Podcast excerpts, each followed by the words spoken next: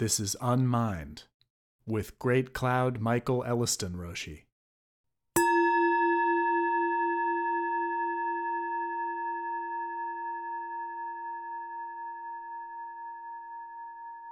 Methods and materials, tools and techniques. No matter the tool, whatever materials, the method is Zen. In the last episode, we ended by noting that the design of the method of Zen, as well as the equipment used in practicing it, were operative from the very beginning of the tradition. We said we would further explore the simplicity of both the method and the gear needed to exercise it in this segment. The broader scope of the intersection of methods and materials is a major concern in design thinking, especially what is called design build, the production dynamic of problem solving in the material world.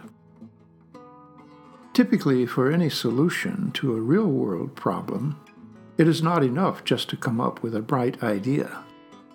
It has to be tested in the real world, subjected to a developmental process that may involve going back to the drawing board repeatedly until all the ins and outs of form following function have been satisfactorily addressed.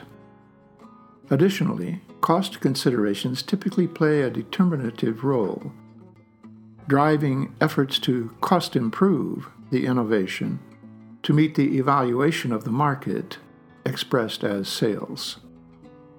This rather mundane but familiar reality in the age of mass marketing is useful as a metaphor for the development and propagation or marketing of Zen.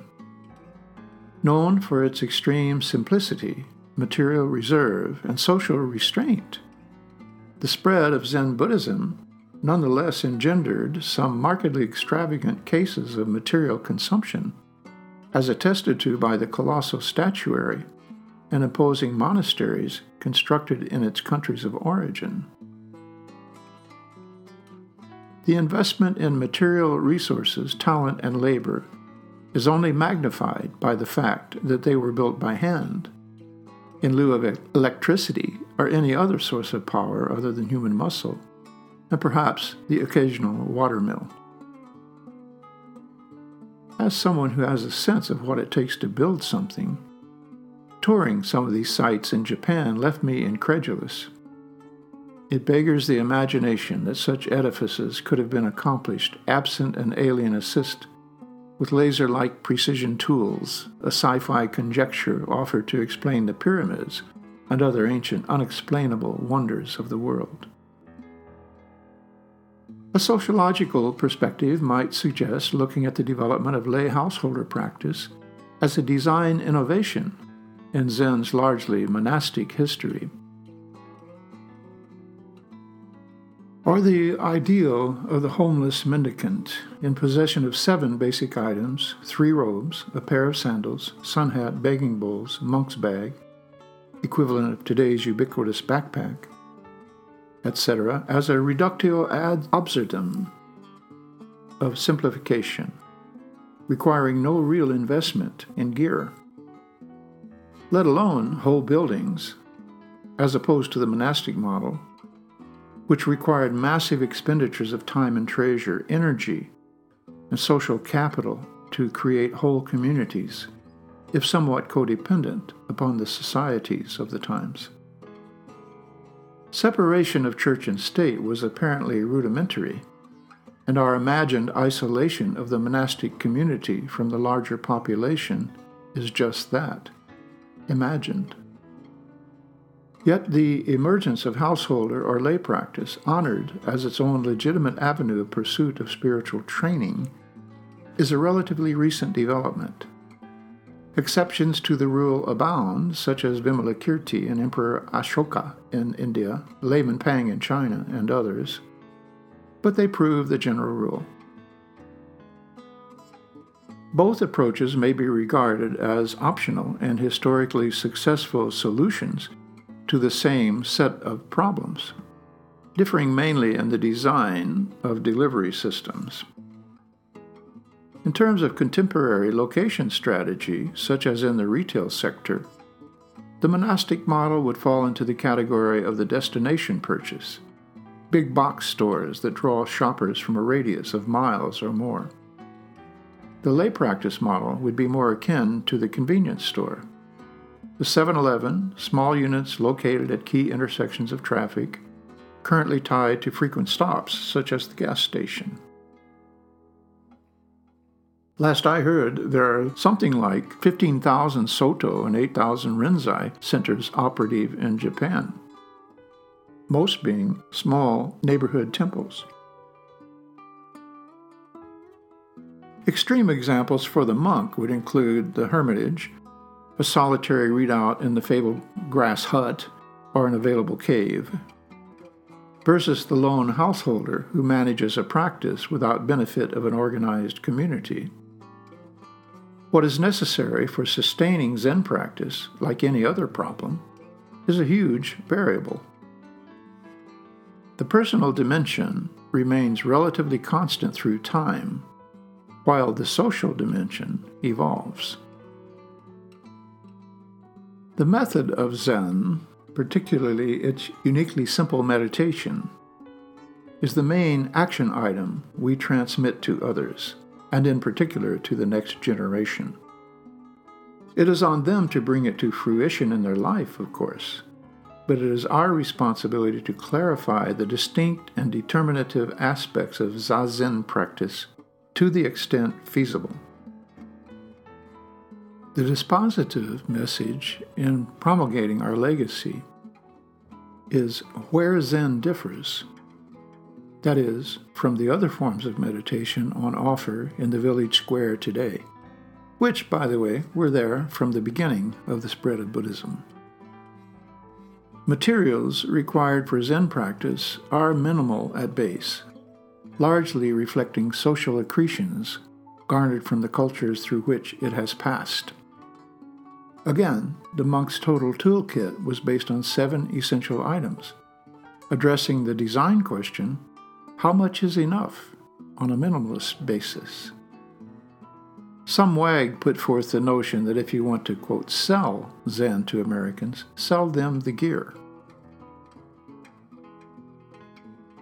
Zen is a very material, real world approach, but not in the sense of spiritual materialism, Trungpa Rinpoche's coinage. If we examine today's suggested equipment for Zazen, it consists largely of the same simple furnishings that would be found in any Japanese Soto temple the humble floor mat and Japanese zabuton, and round support cushion, Japanese zafu. Variations include foam blocks of Tibetan origin, kneeling benches, Japanese seiza, and wedge shaped cushions designed for chair sitting that help sustain the proper upright posture of the spine instead of slumping. As a designer, I have a tendency to redesign everything, an urge that I need to keep in check to some degree. Accordingly, I have attempted the near impossible to improve upon the traditional gear for sitting upright for long periods of time. Particularly as I age, along with my contemporaries, the natural deterioration of the physical body suggests that additional attention may be appropriate to appurtenances and accessories designed to deal with the conditions of aging, inherent disabilities, and other infirmities. No major breakthroughs yet, but we will keep on trying. Turning our attention to the design of the method itself, aside from the particulars of time of life and general health, we find the simple division into three areas of focus that Matsuoka Roshi emphasized posture, breath, and attention. I like to encapsulate these under the rubric of natural, assuming the natural posture, finding and following the natural breath, and eventually recovering the natural mind. My use of natural may have had little or no relevance in the culture of the countries of origin, as they were perforce closer to nature than we are today. There were fewer buffer zones between the presence of aging, sickness, and death than we see today, with our hospitals, clinics, and extended care facilities with direct channels to the morgue and mortuary. Access to food in the form of animal and vegetable products was likewise not shielded from the reality of slaughter and butchering, with portions neatly packaged in sanitary packaging, as is normal today in much of the civilized world. What would be totally unnatural in earlier times is taken for granted today. So the term natural has resonance mostly in the social milieu. The form of meditation in Buddhism, beginning with what must have been yogic training for Buddha, has probably gone through countless permutations. Early emphasis on posture is seen in yogic poses, Sanskrit asana, Focus on the breath in complex exercises, Sanskrit pranayama, and attention directed to mystical or trance like states, as well as to the attainment of paranormal powers, Sanskrit siddhi. Thus, our current take on the purpose and practical effects of Zazen may not necessarily comport with those at any time in its history. Zen is always contemporary, but we have to revise its presentation to fit our times. When we research the techniques in contemporary Soto Zen meditation, such as counting the breath, we find that they may not be mentioned as such in the early records of instruction, such as Master Dogen's Fukan Zazengi. However, we can probably safely assume that some such approaches were conveyed in person with the spoken teachings of the day. The written record, while impressively extensive, has to represent the tip of the iceberg in comparison with the live dialogue, as it does today. But the basic role of counting the breath in Zazen is probably of a piece with that even in the earliest yogic teachings. Pranayama's detailed proportioning, via counting so many beats for the in breath, holding in the out breath, and holding out, were most likely approximations to the slower and deeper pace and volume of the breathing cycle actually experienced by adepts in deepest levels of sustained meditation. In other words, a model of the natural breath, not its specific manifestation. The natural breath for any human being may be supposed to be similar, notwithstanding biological variations in lung size and capacity. Smaller mammals breathe at higher rates than larger animals, in keeping with their variance in metabolism and heartbeat, as well as their lifespan expectancy. Breathing is a variable. Counting the breath, as taught in modern or ancient times, may be considered relatively peripheral to the ultimate purpose of Zazen, as are rituals and protocols followed in group practice. Any such ancillary subroutine is clearly provisional and subject to being transcended at some point in one's experience. Some teachers say that after counting the breath, one should follow the breath, tracking its progress from inception at the tip of the nostrils, through the throat and into the lungs, hitting bottom in the stomach, i.e., abdominal breathing. Then reversing the process, finally exhaling through the nostrils until the lungs are empty. This description and its visualization is also provisional in the larger context of reverting to the natural breath. Eventually, the breath will take care of itself, like a gate swinging in the breeze. Until then, it does not hurt to follow the approximation developed by our teachers as a model. So we should not ignore, nor should we get too attached to, the specific style of meditation or the instructions for doing it right.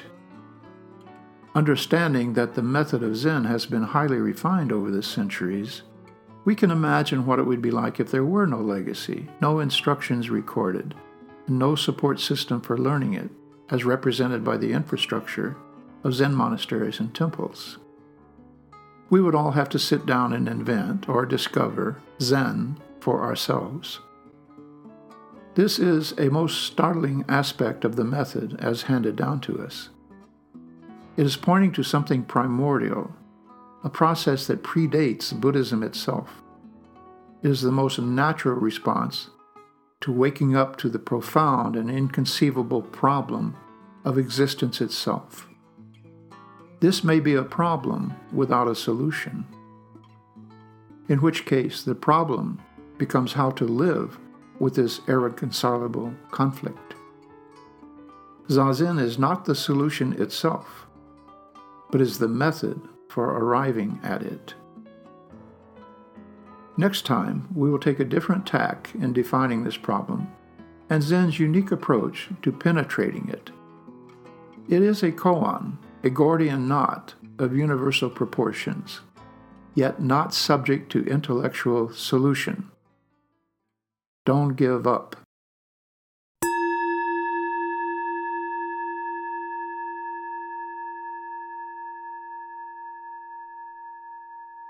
Unmind is a production of the Atlanta Soto Zen Center in Atlanta, Georgia, and the Silent Thunder Order. Find us on the web at aszc.org. You can support these teachings by PayPal to donate at storder.org. Gasho.